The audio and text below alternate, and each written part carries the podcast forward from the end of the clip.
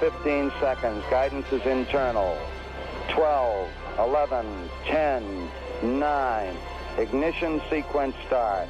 6, 5, 4, 3, 2, 1, 0. All engine running. We have a liftoff. Liftoff on Apollo 11.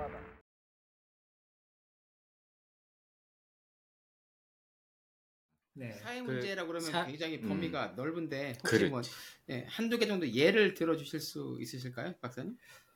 어, 그러니까 사회 문제를 아마 정의를 내려보세요라고 물어보면은 음, 강 박사님하고 조, 조- 조 박사님이 저한테 질문하셨으니까 조 박사님은 사회 문제를 뭐라고 생각하세요?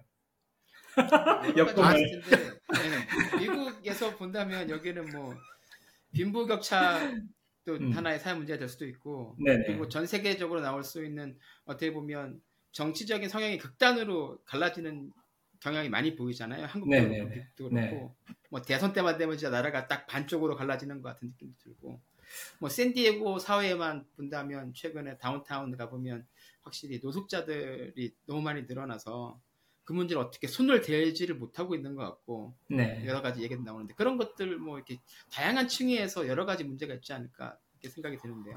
와, 역시 쪼박님은 이렇게 좀 식견이 예, 굉장히 오, 넓으신 것 같아요. 좋겠.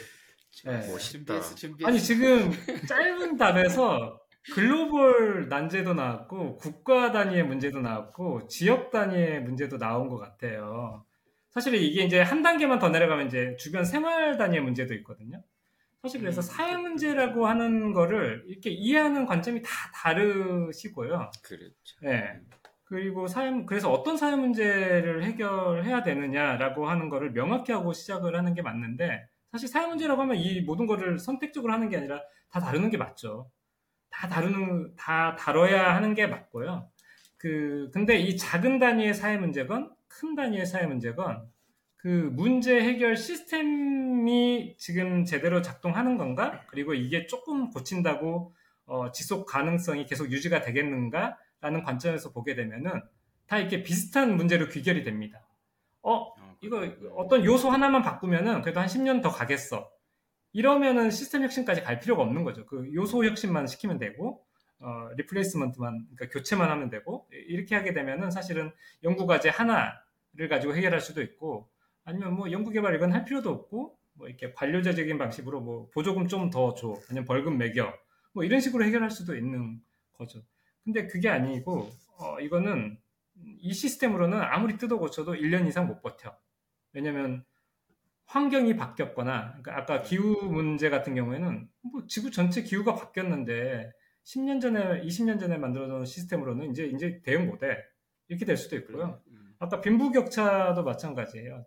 한국 같은 경우에 70년대, 80년대 빈부격차와 지금 빈부격차를 비교해보면 이제 완전히 천지 차이인데, 음. 어, 그 빈부격차를 어, 야기하는 원인도 굉장히 달라졌고, 그 빈부격차로 나타나는 피해 양상도 달라졌고, 그걸 다시 그 대상자들이 회복해가는 과정도 달라졌는데, 기존 시스템으로 어, 그게 가능할까? 어, 모든 요소가 만약에 양적으로 더 충분하게 투입이 돼서 뭔가 볼륨만 늘려가면 이 문제가 해결이 될까? 그렇지 않고 않, 않는다라고 보면은 결국 또 이것도 이제 시스템 혁신에 갈- 그러니까 뭐- 뭔가를 다 뜯어 고쳐야 되는 이제 문제가 되는 거죠. 그래서 그 사회 문제라고 하는 부분은 저는 이제 어, 어떤 사회 문제냐라고 하는 관점보다는 어떤 요소적인 거 하나를 어, 교체를 하거나 개선을 해서 바꿀 수 있는 문제냐 아니면 그 문제를 둘러싼 조금 더 어, 다수의 어, 시스템적인 그 다수가 유기적으로 연결되어 있는 시스템적인 문제냐라고 하는 거를 가지고 접근을 하면 좋겠다라는 이제 생각을 하게 됐고요.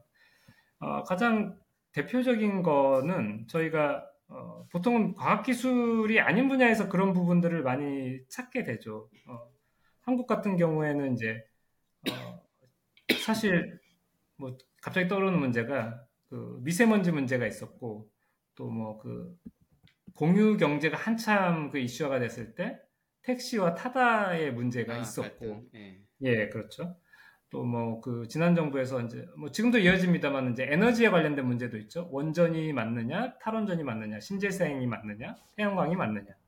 뭐 이런 문제도 지속이 되고 있고.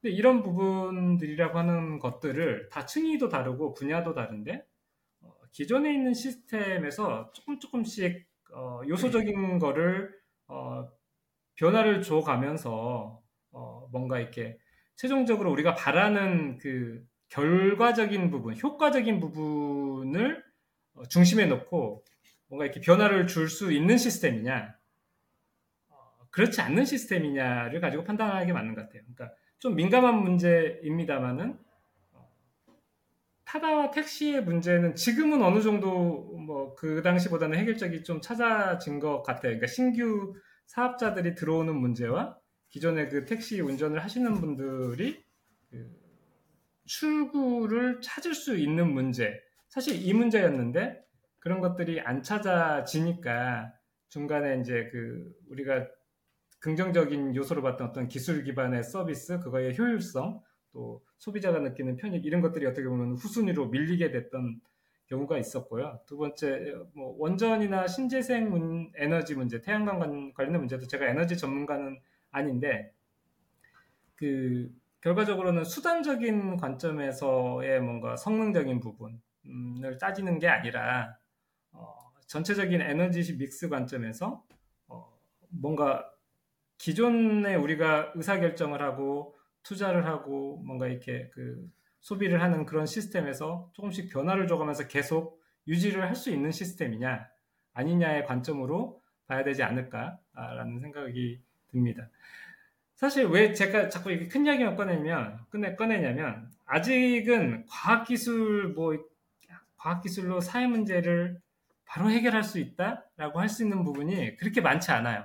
그게 왜냐면 사회 문제를 해결하는 시스템을 작동, 작동시키는 요소들은 대부분 그 연구실을 벗어나서 어, 사회에서 사람들이 생활하는 어떤 공간에서 제도적인 부분으로 경제 사회적인 어떤 시스템으로 존재하는 경우가 많기 때문에 과학기술의 산출물이 어, 뭔가 제품화되거나 어, 그 제도화돼서 그 거기까지 도달하는 게 굉장히 이제 시간도 길고 불확실성도 높지 않습니까?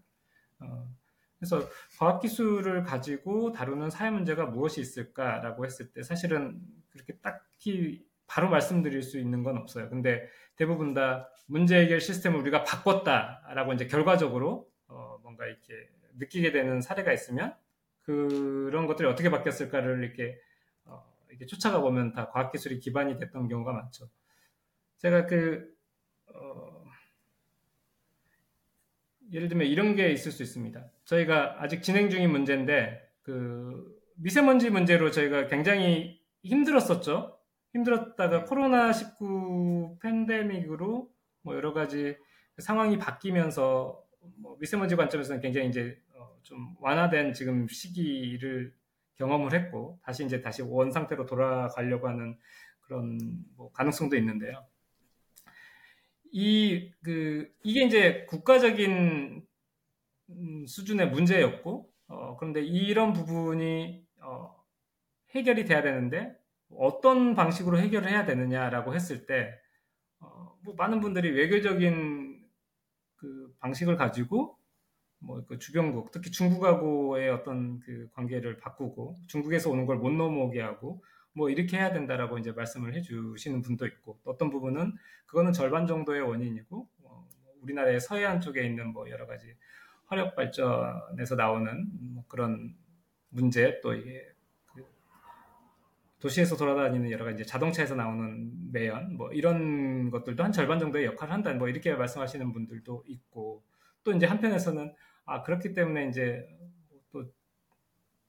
전기 자동차를 막 이렇게 어, 어, 도입을 해서 비중을 높이면은 뭐 매연이 적게 나오기 때문에 문제가 좀 더 완화된다 이렇게 이제 다 요소적인 그 관점을 얘기를 하시잖아요.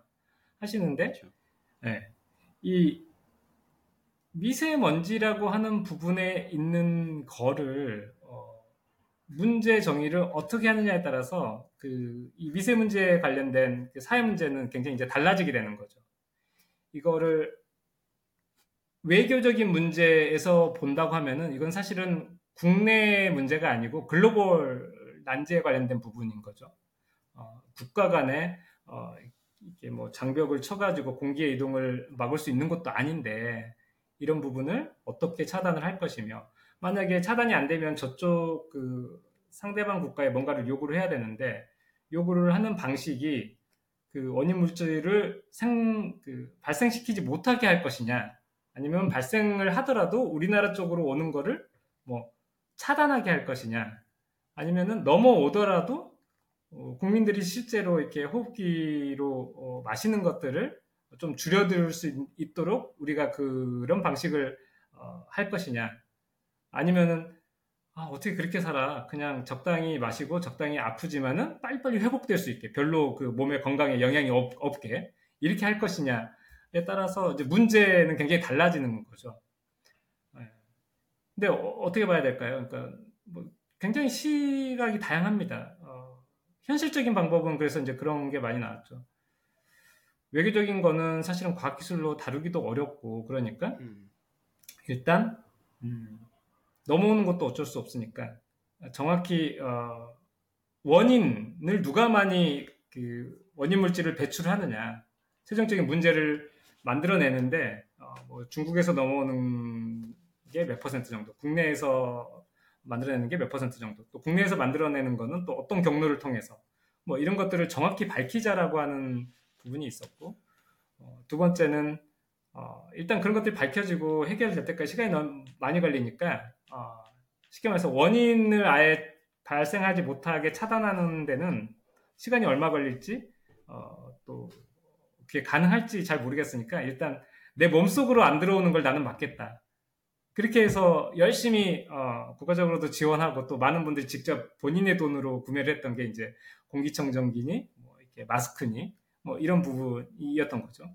어, 또 한편으로는 이제 어, 그렇게 해서 차단이 안 됐을 경우에는 피해가 발생을 하는데 회복력이 약하고 또 손상 피해 정도가 큰 이제 그런 어, 미세먼지에 관련된 취약계층, 뭐 노인이나 어, 노약자나 어린이나 어, 또 그런 미세물 어, 미세먼지가 많이 발생하는 지역에 사는 사람들 이런 사람들은 조금 더 어, 우리가 많은 그 좀 지원을 해서 어, 그런 질병화 되는 것들을 우리가 좀 막아야 되겠다. 뭐 이런 관점에서 이제 보건당국이 좀 접근하기도 하고 어, 결국은 사회 문제를 어, 어떻게 해결할 것인지에 대한 부분을 먼저 이렇게 보는 거에 따라서 사회 문제는 굉장히 다양해질 수 있고 과학 기술이 거기서 어떤 역할을 할 수 있는지도 저희가 좀 구체화 시킬 수 있지 않을까라는 생각은 해보게 됐습니다. 예.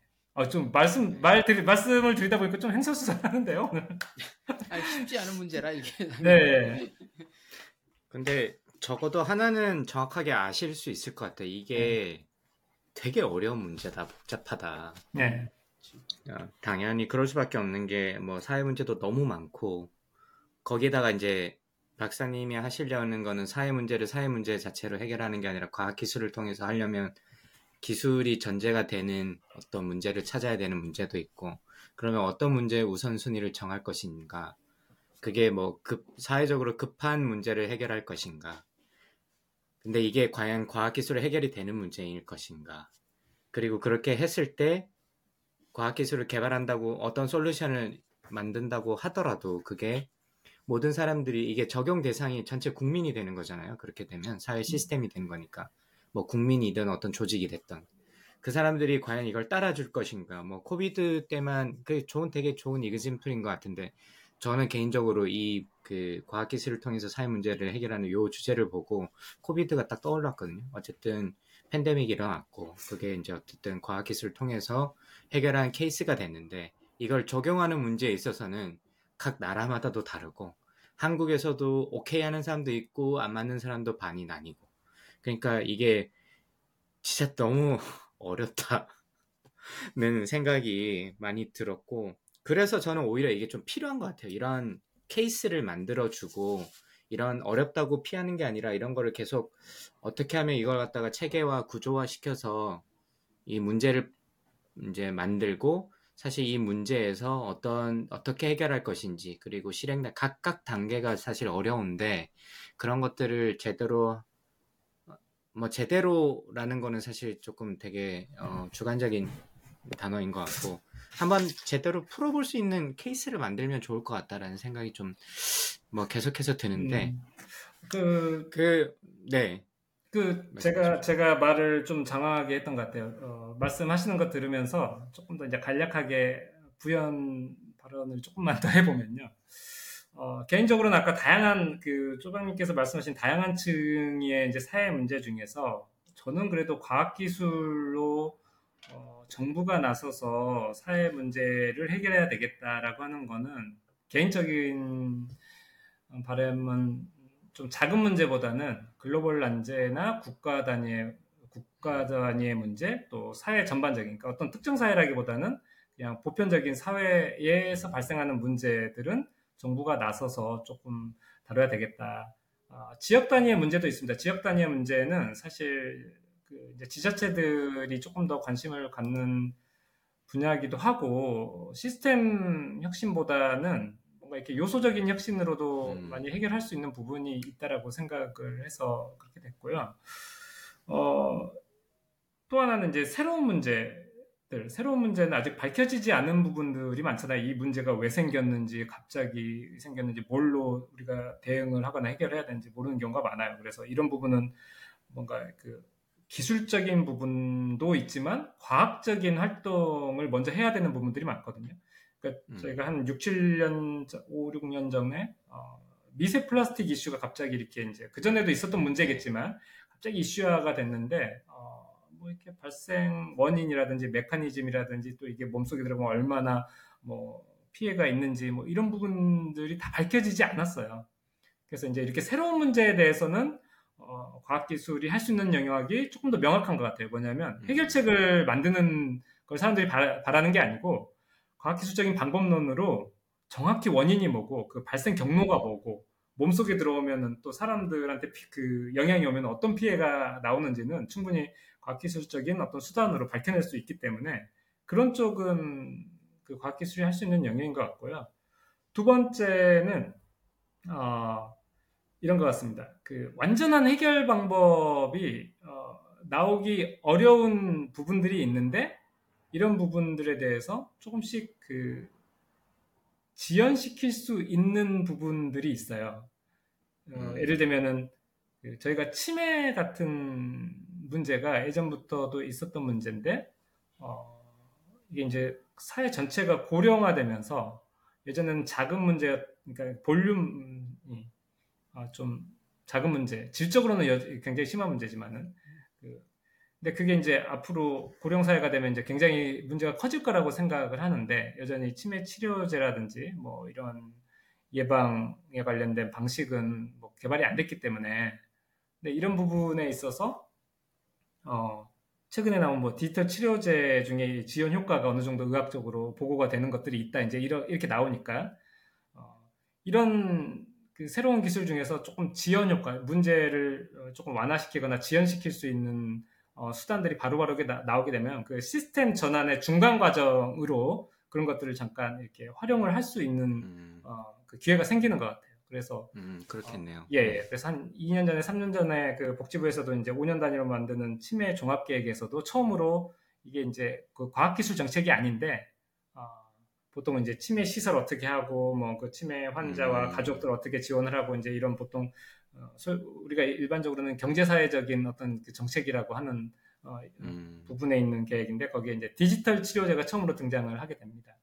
그래서 디지털 치료제에 대한 부분을 이렇게 개발하는 걸 지원을 해서 어, 일단 어, 바로 이제 건보를 적용하거나 뭐 이럴 수는 없으니까 음. 음, 뭐 이렇게 그 시설 같은데 먼저 어, 적용을 해서 그 효과가 있는지도 한번 보고 뭐 이렇게 해서 좀 순차적으로 어, 갈 수 있게 어, 치료제 영역으로 나갈 수 있게 하는 것도 이제 그런데 도, 정책 안에 포함을 시켰죠. 그래서 이제 발전하는 기술하고 그 문제가 커지는 부분하고의 접점이 이렇게 가끔씩 생기면서 완전한 해결은 아니어도 어, 뭐 음. 시급하게 조금 완화 아, 발생하는 문제에 대해서 좀 완화시키거나 시간을 벌 수 있게 하는 부분에 대해서는 어, 우리가 조금 더 과학 기술을 직접적으로 활용을 할 수는 있겠다라고 하는 부분이 생기는 것 같아요. 예. 음. 두 가지 정도를 말씀드리겠습니다. 그, 네, 그런 문제가 사실은 너무 많잖아요. 그것도 하나의 문제인 것 같아. 지금 이 사회 문제 해결이라는 주제의 문제 이것도 각각 또 문제지만 이 자체의 문제가 문제가 너무 많다는 게 문제인 것 같아요. 그래서 사실 최근에 뭐 AI나 뭐 이런 그 인공지능과 같은 기술들이 그런 문제를 인식하는데 아니면 우선순위를 정하거나 이런데 조금 도움이 되지 않을까라는 생각이 언뜻 들거, 들었거든요. 제가 원고를 작성을 하면서. 그래서 여기 원고에 질문에 넣지는 않았는데 혹시 박사님 개인적인 생각은 어떠신지도 좀 궁금합니다. 음.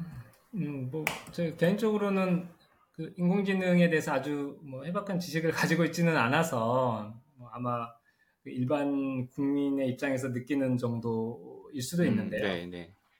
그럼에도 불구하고 이제 최근에 워낙 그 발전 속도가 눈부시고 또 결과물들을 보면 이렇게 입이 딱 벌어지는 게 많지 않습니까? 그 그런 부분이 있는 것 같아요. 그 어, 개인의 능력 차에 관련된 부분은 뭐 어느 정도 도움을 줄 수 있겠다라고 하는 부분이 있는데 이 능력 차 때문에 뭐 생기는 그 2차적인 문제들 중에서 우리가 사회적 사회 문제라고 하는 부분들이 분명히 있을 것 같아요.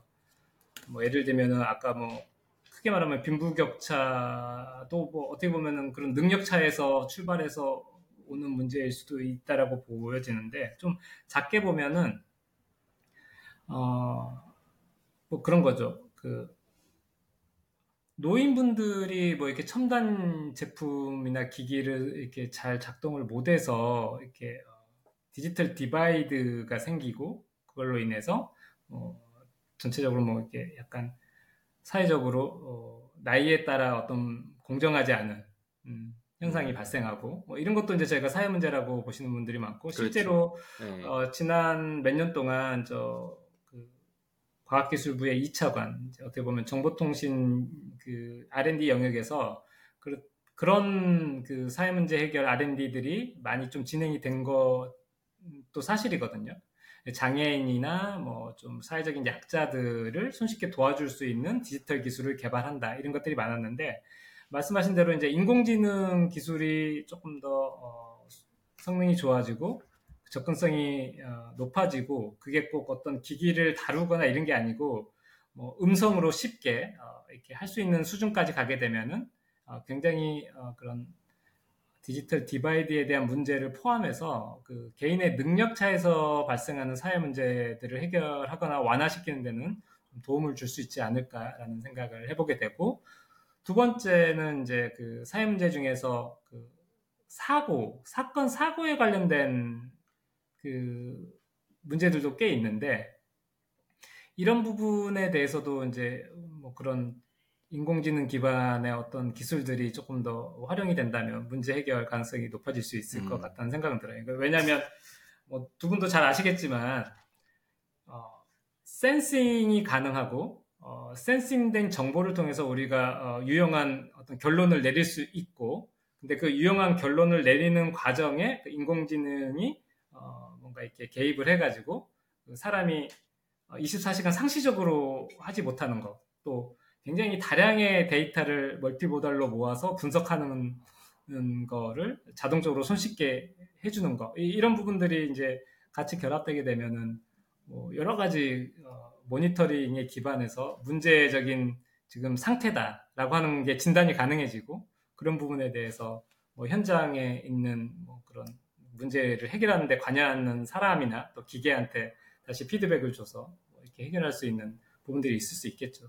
뭐 예를 하나 들자면 치안에 관련된 부분도 상당 부분 그런 부분이 적용이 되고 있어요. 음. 지자체별로 보면 이렇게 CCTV 기반의 그 지역 치안에 관련된 여러 가지 시스템을 운영을 하고 있는데 그 영상 데이터를 분석을 해서 이 상황이 지금 문제적인 상황이냐 아니냐를 음. 분석하는 기술들이 굉장히 계속 발전을 하고 있거든요. 네. 예를 들면 이런 거죠. 어, 밤 한 10시 정도 되면 이제 사람이 잘 없는, 이제 다 가정으로 가거나 어디로 가거나 그런 공원인데 벤치에 누군가가 앉아서 검은색 봉다리 같은 걸 입에다 대고 후, 불었다 놨다 불었다 놨다 이제 이런 건 이제 영상으로만 봐도 이렇게 어느 정도 분석이 가능한 거잖아요. 음, 네. 이거는 이제 확률적으로 봤을 때 거의 뭐 이렇게 이제 그런 거죠. 뭐 그 본드라든지 예를 들면 뭐 약이라든지 이제 그런 걸 보면 이제 주변에 있는 경찰관한테 연락이 가는 거죠. 음. 가서 어, 뭐 확인을 하고 조치할 수 있는 게 있으면 조치를 하고 뭐 이런 부분이라든지 또 이렇게 어린이 학교라든지 유치원이라든지 뭐 이런 부분에서도 저희가 이제 여러 가지 법을 통해서 뭐그 아이들의 교통사고라든지 안전사고를 막는 어, 뭐 이런 노력을 많이 하고 있는데 뭐 이런 부분도 사실은 그 영상 기반이나 그 음성 기반의 아, 그 분석 기술들이 AI 어, 기반의 기술이 더 이렇게 이제 서비스로 발전을 할 수 있는 영역이라고 생각이 되는 거죠. 네. 음. 아무튼 다른 부분은 또 그런 것도 있는 것 같아요. 저희가 그 아까 문제가 많다는 게 문제라고 하셨잖아요. 네. 네. 이 문제가 많은 많아서 놓치는 문제도 생기고 또 우 선순위가 그렇죠. 많은 우선순위가 뭐 어떻게 될까라고 하는 거 그러니까 시급성이라든지 어, 아니면 이제 그 아까 정책의 효과성이라든지 이런 관점에서 어떤 것부터 해야 되는 건지 뭐 이, 런 부분에 네, 네. 대한 것도 저희가 제가 이제 있는 정책 연구 관점에서는 뭐 앞으로 시도를 해볼 수 있는 부분인 것 같아요. 지금은 다 제가 이제 노가다식으로 아니면 갑자기 뭔가 아이디어가 떠오르거나 어떤 전문가분이 네. 조언을 해주셔서 여기 찾아보고 네. 저기 찾아보고 또 뭐 분석해보고 이렇게 해서 하는데 뭐 그런 부분도 앞으로는 조금 도움을 받을 수 있지 않을까라는 생각을 해봅니다. 네, 좋습니다. 그 보고서를 보니까 LA 사례를 좀 많이 스터디를 하신 것 같더라고요. 그래서 LA 공기질 관리 시스템 혁신 사례 뭐 이렇게 제목이 있던데 뭐 굳이 보고서를 다 설명을 하실 필요는 없을 것 같고 그냥 느끼신 점이 혹시 있다면 그리고 한국과 미국 의 어떤 시스템 차이를 제가 정확하게 잘 모르겠지만 어쨌든 그런 비교 연구나 이런 거에 앞으로 좀 관심이 있으신지 이런 것도 좀 궁금합니다.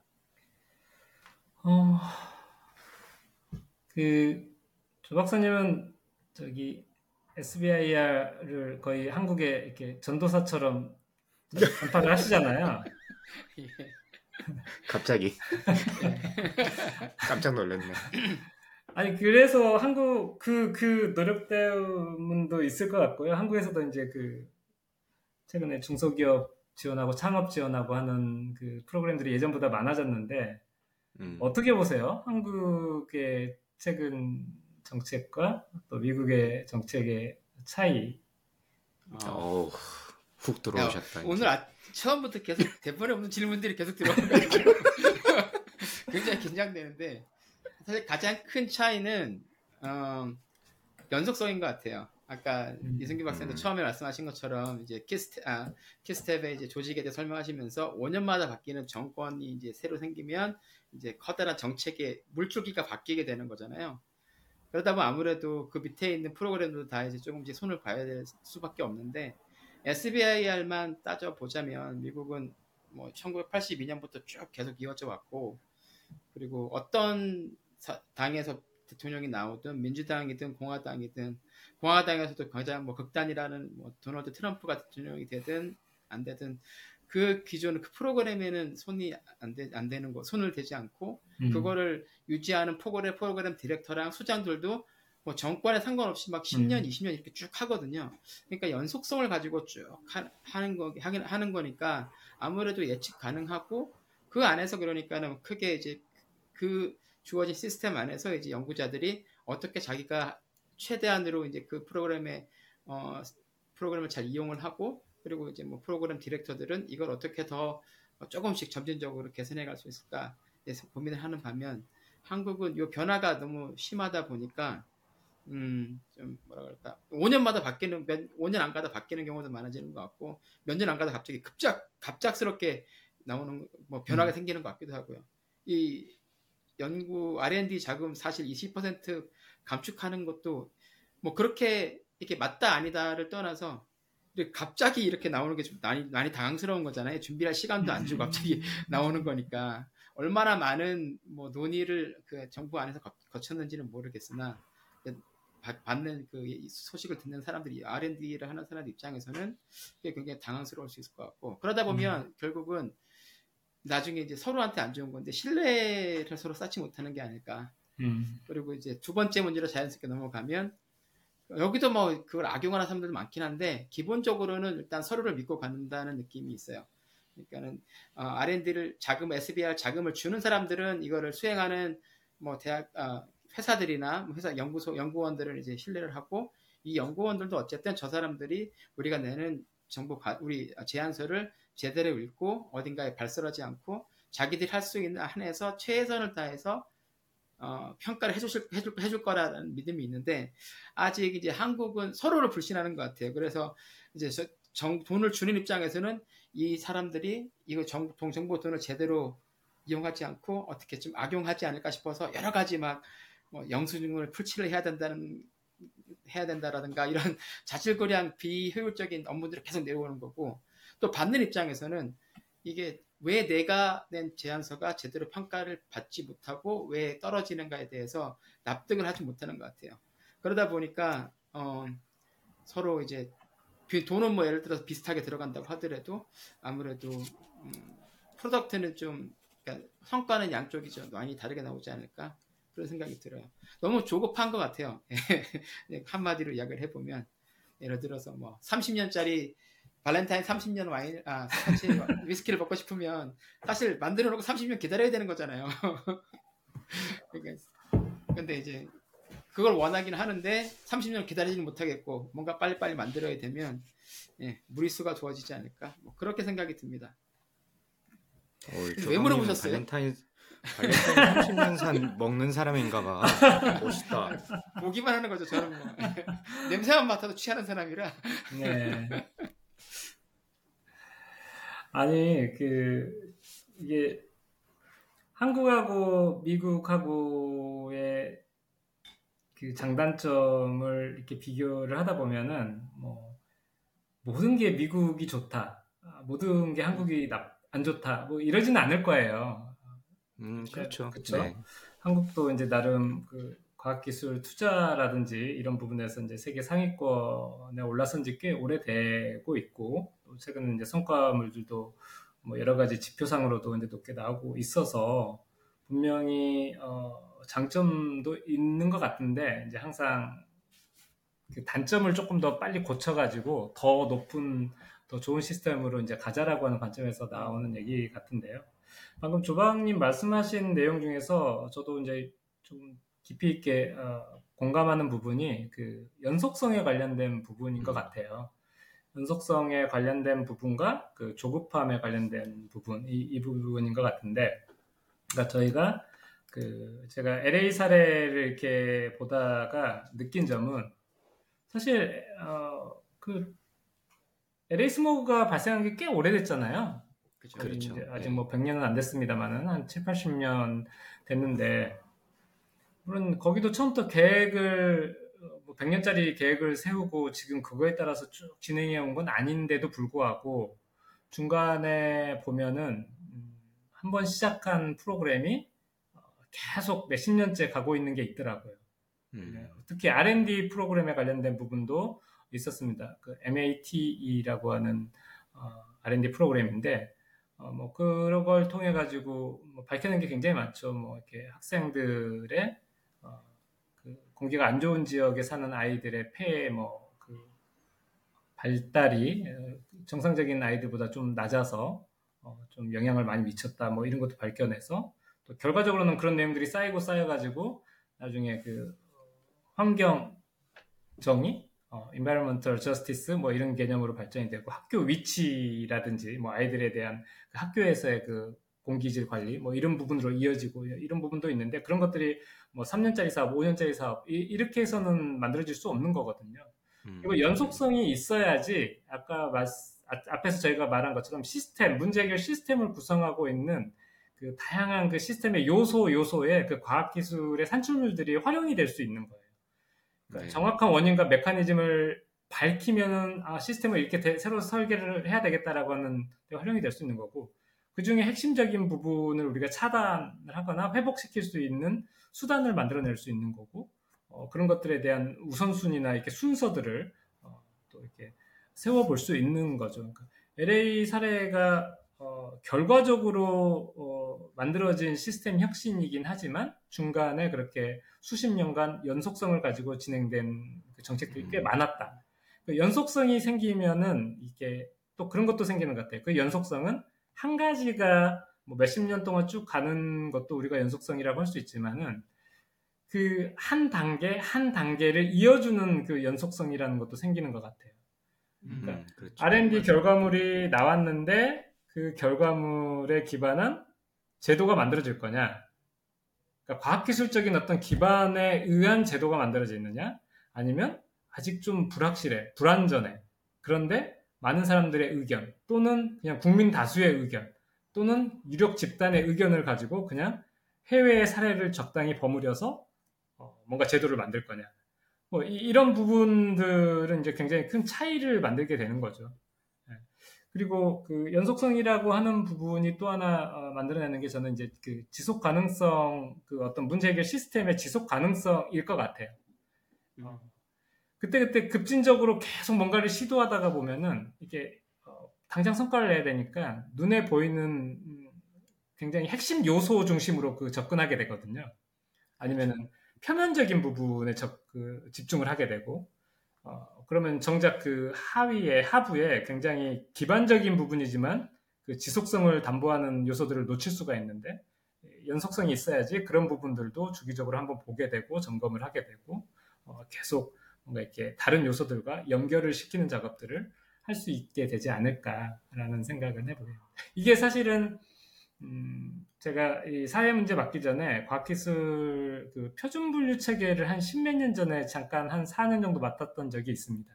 음. 네. 그 분류 체계는 굉장히 중요하잖아요. 왜냐하면 그렇죠. 모든 네. 지원서를 쓸 때 이 분류 체계 어디에 속하냐를 찍게 되고 그렇게 되면 나중에 통계를 내거나 뭐 그렇죠. 여러 가지 네, 그렇죠. 분석을 할 때 그 분류에 대한 태그가 달려 있으면 그거를 이제 변수값으로 해서 분류들 결과를 만들어내니까. 근데 과학기술 분류 표준 분류 체계가 그 전에 만들어진 지 한 10여 년 정도 돼가고 있었는데 한 번씩 개편을 할 때마다 그때그때 상황에 맞춰서 수요에 따라서 확 뒤엎는 형태를 취했었거든요.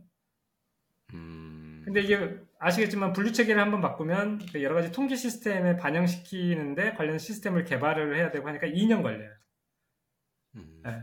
그러니까 그 다음에 계획에다가 이런 분류 체계가 이렇게 바뀌었으니까 자 이렇게 이제 시스템을 바꿔주세요. 이제 발주를 내고 그럼 그 다음에 그거를 바꿔서 그 3년차 되는 애, 자 이제 바뀐 시스템에 따라서 이렇게 이제 적어서 내주세요. 이렇게 되거든요.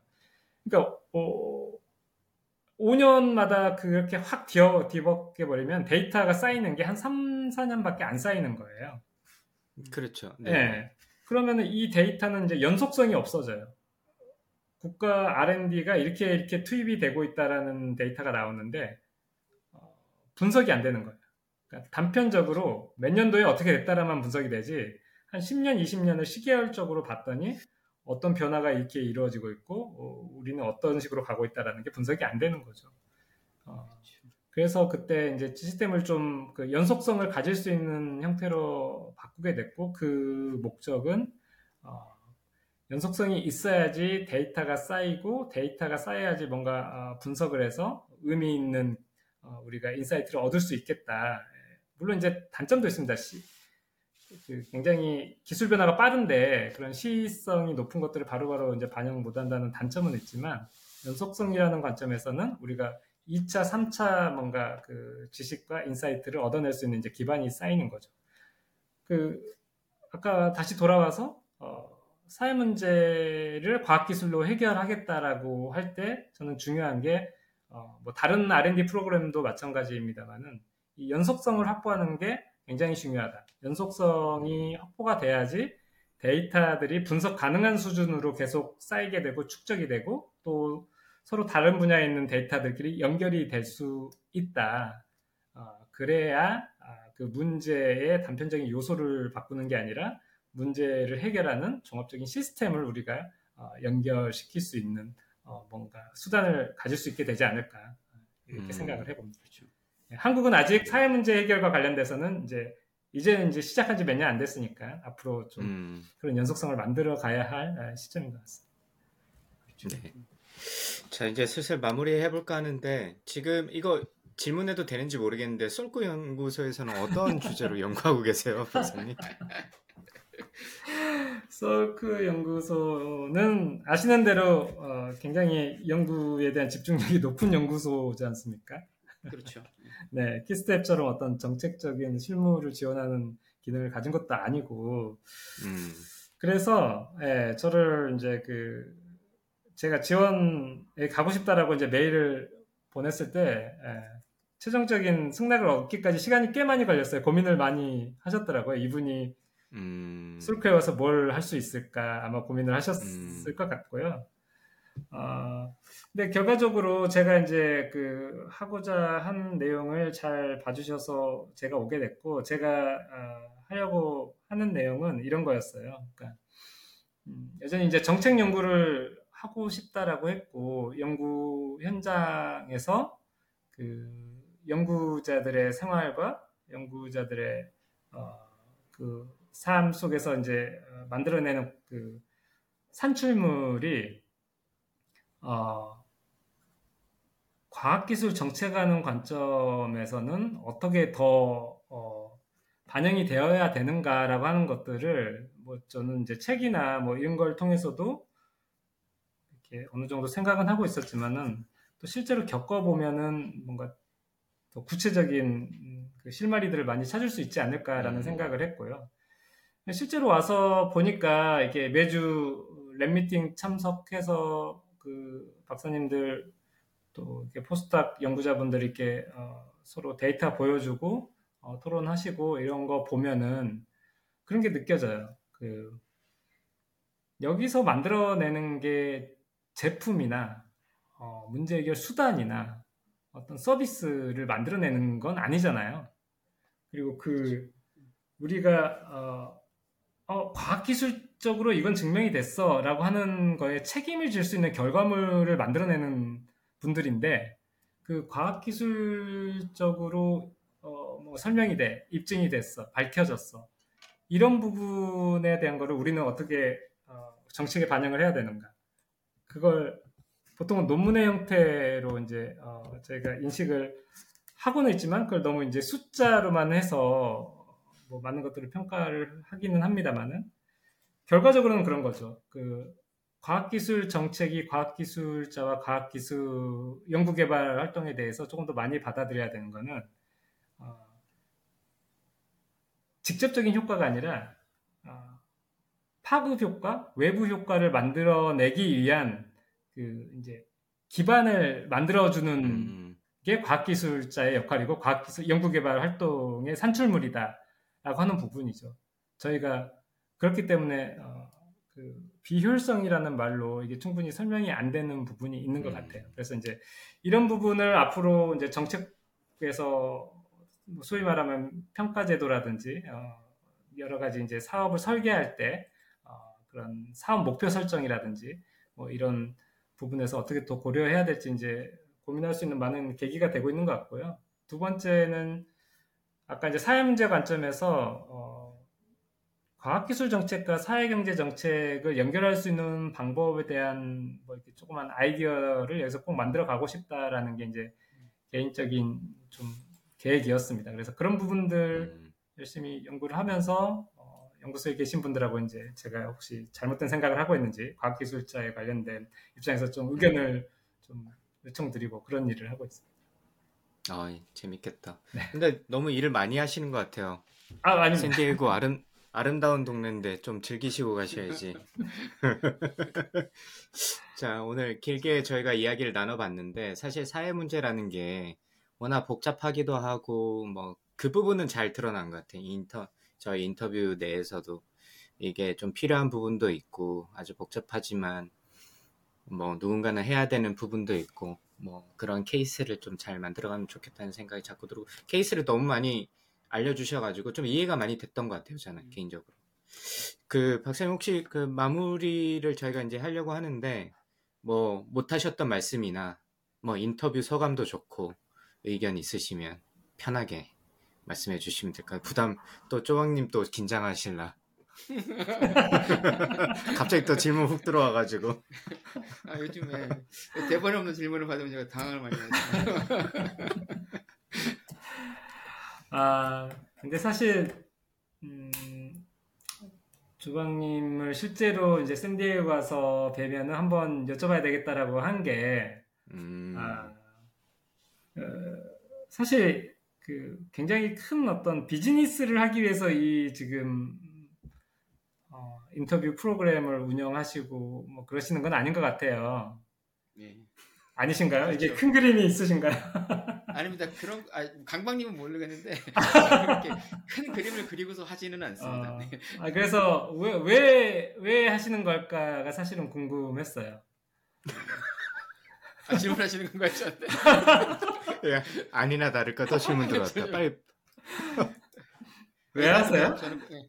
아 이게 네. 뭐 하나는 음 처음에 시작했을 때는 이제 SBR이나 프로비그 그 SBR 프로그램이나 아니면 제가 미국에서 스타트업을 하면서 했던 일들을 뭐 음, 팟캐스트라는 매체를 통해서 한국에 계신 분들이나 아니면 미국에서 스타트업을 준비하시는 분들하고 공유를 하면 좋겠다라는 생각에 저희가 2018년 그때 시작을 했었죠. 19년, 네, 18년, 19년, 19년? 네, 네. 네. 시작을 했었고 그리고 뭐 한 일주일에 한 번, 한 달에 한 두세 번 정도 이렇게 하니까 그냥 뭐 저녁 오후 저녁 때 이제 간단하게 강박님이랑 커피 한 잔 한다, 뭐 맥주 한 잔 한다는 느낌으로 뭐 이렇게 하면서 그런 어, 제가 알고 있었던 걸 얘기하는 과정에서 정리를 좀 하게 되잖아요. 그러니까 그런 부수적인 효과도 있고 그리고 수줍긴 한데 또 이게 또 말하는 거는 좋아해서 이렇게 또 한국이면 뭐 여기저기 만나서 모임도 가고 말도 많이 할 텐데 미국에 네. 살다 보면 또 그러기도 쉽지 않으니까 요걸로 이렇게 스트레스도 풀고 뭐 그런 목적으로 하고 있어서 말씀하신 것처럼 아. 이거는 뭐 5년 후에 어떻게 될 거다 이런 계획은 아. 저는 제 머릿속에는 없습니다. 사실 어. 그게 있으면 부담스러워서 못할 것 같아요. 막 어깨 네. 힘들어가고. 네. 강관님 아. 큰 계획이 있으신가요? 속으로 그러실 것 같은데 저거 아무 계획도 없는 놈을 내가 저 아무 계획 없습니다. 저는 한 주 한 주 편집하고 섭외한다고 원고 쓰고 이것만 해도 시간이 많이 걸려서 음, 뭔가 롱텀으로 생각하기는 힘든데 뭔가 아카이빙을 해봤으면 좋겠다. 음, 이런 사람들의 음, 스토리를 음. 뭐 그게 뭐 이런 큰 주제 뭐 꼭 스타트업이 아니더라도 이런 어떤 주제를 가지고 이야기하는 거를 시간에 구해봤죠. 저희가 좀 길거든요 컨텐츠가. 음, 네. 그렇죠. 그러니까 시간에 뭐 인터뷰 하면 보통 15분 뭐 지면으로 해도 A4지 한 두 장 할까 말까인데 그거 말고 그냥 좀 시간에 구애받지 않고 편안하게 자리를 만들어주고 그걸 좀 아카이빙 하면 좋겠다라는 시작 그게 시작이었는데 저는 실제로 저는 개인적으로 음. 도움이 많이 되고 있어요 음. 수업할 때도 그렇고 음. 어 그리고 뭐 이런 걸 통해서 네트워크가 일단 많이 이제 박사님도 음. 알게 되고 이렇게 네네. 되니까 이게 시골에 사는 샌디에고는 아름다운 finest city지만 저희는 저는 되게 시골에 있거든요. 그러다 보니까 그런 네트워크를 갖기 힘든데 어, 이런 그 인터넷의 기술을 통해서 어, 제 개인의 사회적 문제는 아니지만 제 개인의 문제를 해결하고 있습니다. 네. 아, 아니 제가 그 아까 죄송해요. 간단히 마지막 멘트를 저한테 어, 요청을 하셨는데 또 질문 던지고 또 막 계속 이어나가는. 아니 아니 아, 그 사실 음, 조금 예상과 다르게 시간이 한 두 시간 지나간 것 같아요. 저는 조금 더 이제 뭐 사실 이런 류의 그 프로그램이 조금 더 이렇게 포맷이 좀 뭐라고 해야 될까요? 어, 조금 더 그 유연성이 조금 더 낮죠. 어, 뭔가 이렇게 음. 좀 정해진 틀로 완성도 높게 음. 아, 어찌 지금 프로그램 완성도가 낮다는 건 아니고요.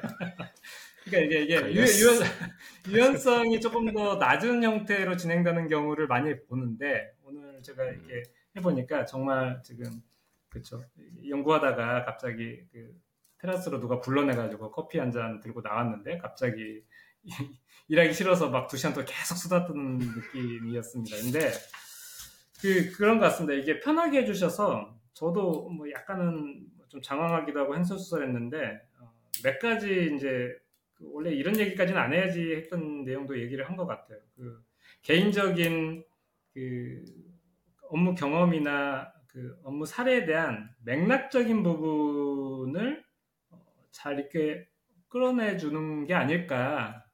어, 좀 사소한 얘기도 막 끌어내면서 어, 사실 제가 뭐 암묵적 지식이라는 게 중요하다라고 하지만 그거를 어떻게 얻는지 또 내가 어, 뭐 그걸 얻으려면은 얼마나 노력을 해야 되는지 사실은 모르는데 어, 글쎄 뭐 만약에 내가 제가 그 키스텝에서 사회 문제 해결과 관련된 일을 했던 내용을 이렇게 수다스럽게 얘기를 하는 거를 듣고 뭐 이런 쪽에 관련된 연구를 하시거나 또 뭐 여러 가지 거를 준비하는 관점에서 보면은 조금이라도 참고가 될 만한 게 있겠다 그러면 그 약간의 암무적 지식이 또 이렇게 어, 어, 영상의 형태로 전파되는 그런 뭐 역할은 하지 않을까 뭐 이런 또 생각은 해봤고요. 예. 두 분이 그렇게 뭐 크게 비즈니스 관점이 아닌데 시간을 내셔서 어, 이런 역할을 하시는 거는 참 의미 있다. 저도 나중에 두 분이 경쟁자로 느낄 만큼 한번 이런 프로그램을 어떤 다른 포맷으로 한번 만들어 볼까? 이런 생각이 살짝 들기도 했습니다.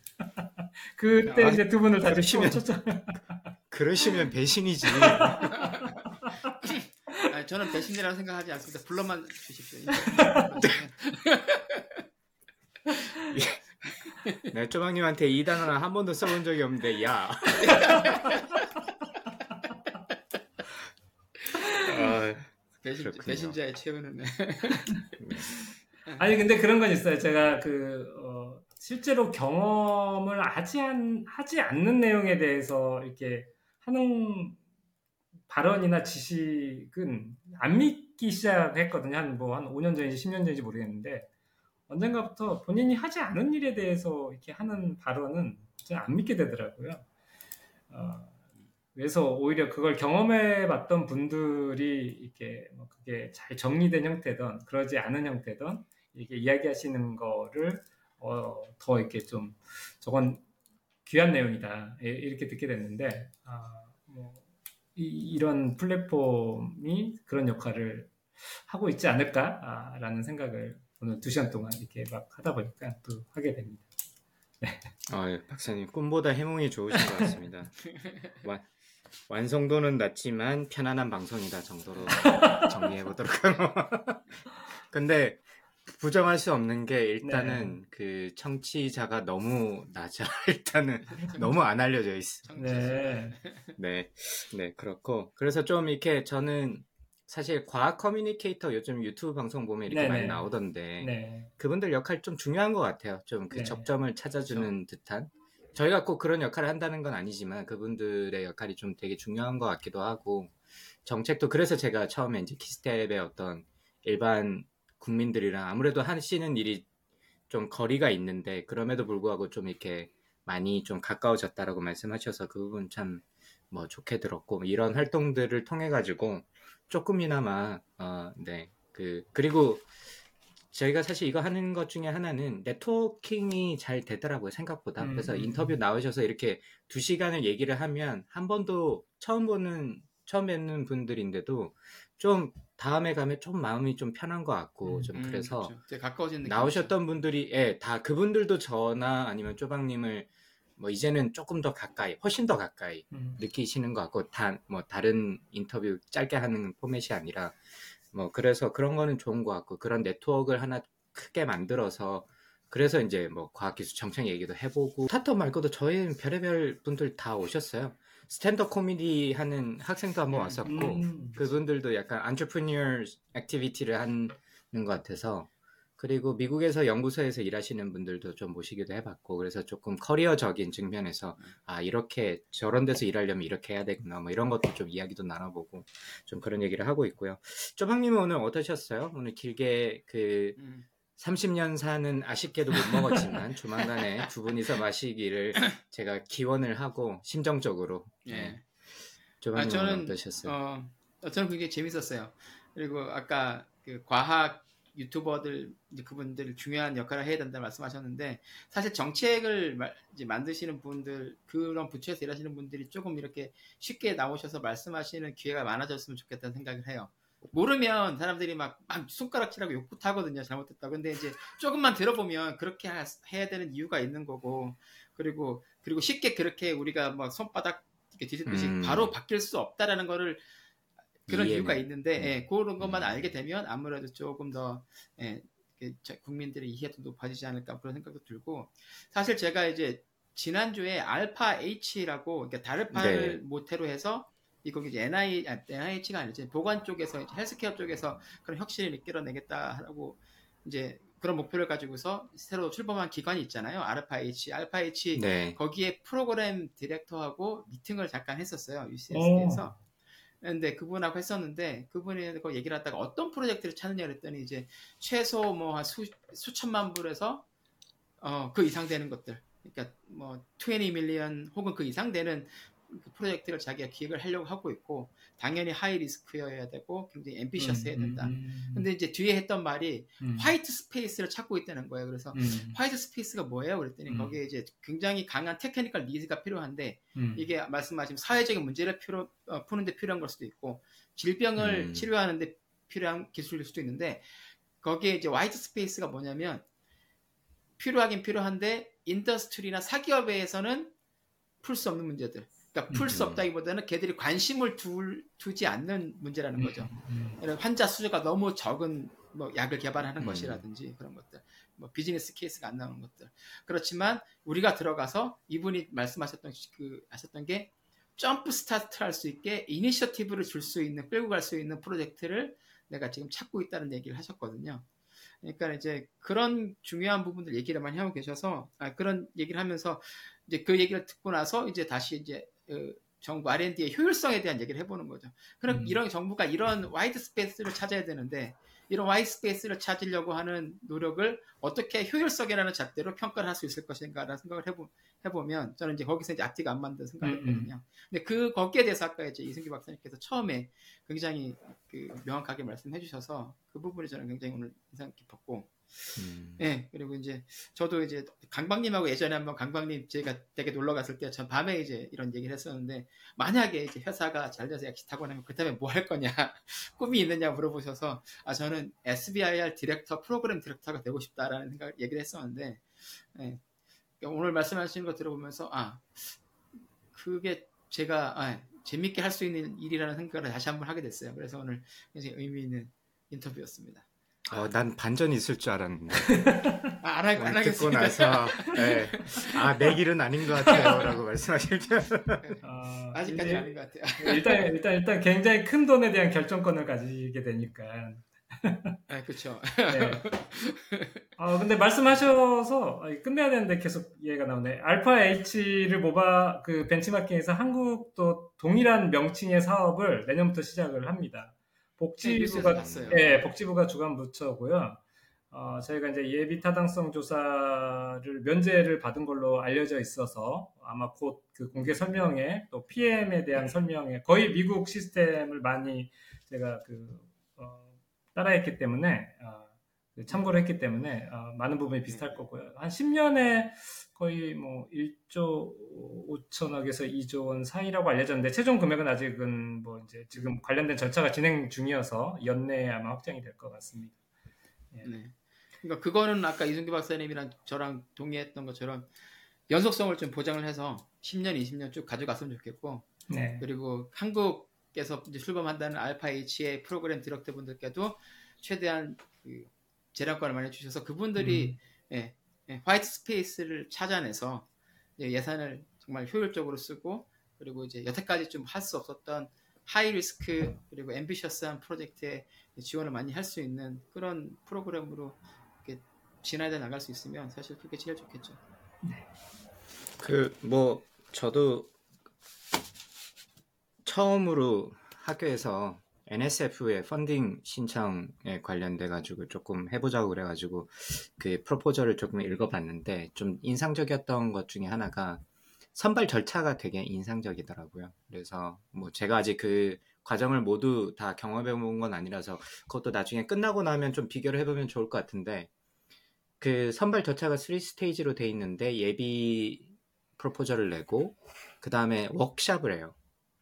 final proposal 내기 전에. 음. 음. 그래서 PM이 같이 앉아서 그러니까 1차 preliminary에서 통과한 몇 팀을 불러서 그 PM이 자기의 의도랑 그 다음에 같이 브레인스토밍을 같이 하, 음, 더라고요 과연 어떤 어떤 아이디어를 가지고 어떤 문제를 해결할 것인지. 근데 그 과정이 좀 되게 신선하다고 느꼈거든요.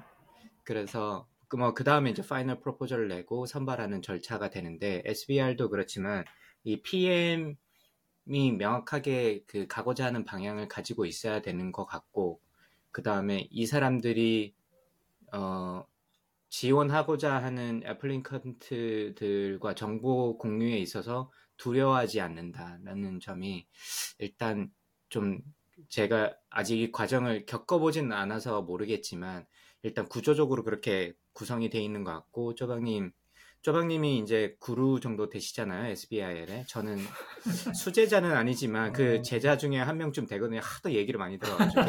근데 그 구조가 약간 그렇게 돼 있는 것 같기도 해요. 뭐 필요하면 가서 컨택을 해보고 음. 니네가 원하는 게 어떠냐. 뭐 음. 미리 프로포절을 내서 또 검토도 받아보기도 하고. 어쨌든 자르려고 그러는 게 아니라 너희들을 우리가 원하는 방향 필요한 것과 같이 맞춰서 너희들을 주려고 한다는 그런 느낌을 많이 받았고 저도 이번에 워크샵을 중간에 넣은 이유가 그게 우리는 너희들을 주려고 하고 주고 싶어서 하는 거야 라는 어떤 그 마인드셋이 좀 많이 바뀌는 것 같아서 그런 부분은 우리가 좀 배울 필요가 있지 않나라는 생각이 좀 들었고 박사님은 소감을 말씀드리면 일단 생각보다 재미있으신 분은 저는 더 재미없을 줄 알았는데 훨씬 더 되게 딱딱하실 분일 것 같았는데 처음에 조금 걱정을 많이 했는데 아, 네. 생각보다 되게 재미있었고 그리고 막 노트를 계속 하시는 거예요. 화면을 보니까 그게 좋은 점인지 안 좋은지. 아... 그래서 제가 되게 걱정을 많이 했어요. 아, 저분이 뭐 어떻게 적으시나는 아, 이 질문이 너무 유치한 건가 뭐 이러면서 제가 걱정을 좀 할 정도 그런 느낌이 좀 저, 들었고 저한테 그리고 질문 적으셨던 것 같은데. 조박 너무 조용하니까 한번 질문을 해야 되겠지 이러면서 아니 사실 아, 이거는 아, 그리고... 근데 십몇 년 동안 쌓인 습관인 것 같아요 이렇게 정부 음... 그 과제 하면서 회의를 하다 보면 항상 회의록을 저희가 작성을 해야 되죠 그렇죠. 그렇죠. 회의록 작성해서 네. 또 부처에 보고를 해야 되고 그렇죠. 그래서 약간 음. 습관적으로 음... 하는 것 같습니다 음... 그리고 오늘 사회 문제에 대해서 조금 뭐 저희가 명확하게 이야기는 못 나눴지만 음... 어떤 어떻게 하는지. 근데 그 사회 문제가 그럴 수밖에 없는 것 같긴 해요. 그래서 이런데 관심을 좀 가졌으면 좋겠고 누군가는 계속 이제 트라이를 해봤으면 좋겠다라는 것에서 박사님이 하셨다는 거에서 저는 되게 일단은 어려운 문제를 이게 태클링 하고 계시는 것 같아서 일단 감사드리고 그런 분의 어떤 자료들도 조금 한번 관심 있으시면 읽어보시 면 좋겠다라는 생각을 조금 들기도 했습니다. 그래서 저희 어, 이 정도로 인터뷰는 마무리를 지어보도록 하고요. 박사님 혹시 저희 여기 원고에는 제가 깜빡하고 못 썼는데 최근에 미국에 오셔서 한 두 달 정도 시간을 좀 가지셨는데 음. 네. 혹시 그 책이나 아니면 뭐 음악도 좋고요, 뭐 맛집도 좋고 아니면 넷플릭스에서 봤는데 아 이거 너무 재밌더라 너무 학, 학문적이지 않으셔도 됩니다. 네. 네. 뭐 샌디에고에서 어, 가장 뭐, 좋아하시는 beach가 있으시다면 네. 네, 그것도 좋고. 예, 네, 그 저희가 항상 이 주의 pick이라고 우리 네. 청취자분들한테 어, recommendation 해드리거든요. 네. 뭐 이렇게 장르에 구애받지 않고 그래서 네. 혹시나 생각 떠오르시는 게 있으시면 하나쯤 네. 공유해 주시면 좋을 것 같아요. 네. 아, 샌디에이고에 와서 사실 가장 그 인상적인 걸 좋은 걸 말씀을 드려야 되는 거죠. 아니요, 그것도 괜찮습니다. 사실 이거 근데 신선한 신선한데? 아 근데 이건 샌디에이고의 문제일 수도 있고요. 미국의 그냥 미국 시스템의 문제일 수도 있는데, 어, 제가 사실 자동차 접속 사고가 잠깐 났어요. 음. 났는데 그 이제 뭐 일반적으로 진행된 절차가 있지 않습니까? 클레임 리포트를 하게 되면은 그다음에 이제 그뭐 collision 센터나 body shop에 가서 어, 보험사와 그 어, collision 센터에서 같이 이제 견적을 내고 나중에 파트를 주문하고 수리를 하고 돈을 지불하고 이런 이제 일련의 과정이 있지 않습니까? 아니 근데 뭐만 하면 일주일 동안 차를 맡겨라고 하는 게 너무 조금 처음엔 황당했고 예, 네, 인상적이었어요. 근데 그 제가 말씀드리려고 하는 게 뭐냐면 저는 차를 못 맡기잖아요. 집에 차대 차가 두 대가 있는 것도 아니고 뭐 네. 우버를 타고 다닐 다니기에도 샌디에이고는 넓고 그래서 처음에는 이렇게 막혔던 영어가 예, 이제 생존의 문제에 기게 되니까 자꾸 이제 따지게 돼. 난 차를 못 맡긴다. 언제 찾으러 올어 아침 9시에 맡기고 그날 기다렸다가 가지고 오겠다. 그러니까 안 된다고 하더라고요. 근데 이게 재밌는 게 자꾸 설명하고 자꾸 말하고 하니까 어, 대안을 처음에는 없던 대안이 이렇게 나오더라고요. 그래? 그러면은 뭐 비주얼로 에스티메이트를 해줄까? 어, 영상으로 견적을 먼저 내줄게. 음. 그 다음에 뭐 어, 파트를 와서 결제를 하고 가면은 파트가 오는 날 아침에 너가 차를 끌고 오면 또뭐 어, 그날 음. 가능하면 바꿀 수 있, 게 해줄게. 뭐 이런 식으로 자꾸 대안이 나타나. 그래서 딱 그 생각이 들었어요. 이게 아마 샌디에이고가 다른 데보다 더 여유가 있고 어, 그런 것 같다는 생각은 들어서 아마 그 기다려라 차를 맡겨라 뭐 이런 것도 더 오래, 오래 걸릴 것 같은데 다만 자꾸 어, 물어보면은 대안이 없던 대안이 생기는 게 결국은 아 샌디에이고는 그 목마른 자가 우물을 파야 되는 도시다. 음. 이게 다들 여유 있게 느긋하게 이렇게 지내고 있는데 내가 급하고 내가 당장 필요하면은 어, 이렇게 기다리지 말고 자꾸 가서 묻고 쪼르고 뭐가 찾고 하면은 없던 대안이 자꾸 생기는 것 같아요. 그리고 사람들이 거기에 대해서 어, 처음에는 이렇게 싫어하고 이러는 게 아니라 그냥 나는 원래 매뉴얼대로 여기 있는 사람들이 하는 대로 얘기를 해줬지만 어, 네가 그런 상황이니? 그럼 내가 한번 찾아볼게. 이렇게 하고 뭔가 대안을 만들어주는. 음. 그거 예, 그게 지금까지 예, 두달 반 동안 있으면서는 가장 인상적이었습니다. 네. 제가 목마른 사람이 돼서 우물을 파니까 자꾸 물이 나오더라. 자, 이 박사님의 이주의 픽은 미국 생활은 따져라. 네. 근데 그런 말씀 많이 하세요. 이민 네. 오신 분들도 그렇고. 그쵸, 그쵸. 네. 저는 잘 못해가지고 그렇, 그렇긴 한데 어쨌든 뭐 막 따지면 없는 것도 만들어서 해준다고 뭐 그런 얘기를 많이 하시는 네, 네, 네. 하시더라고요. 네.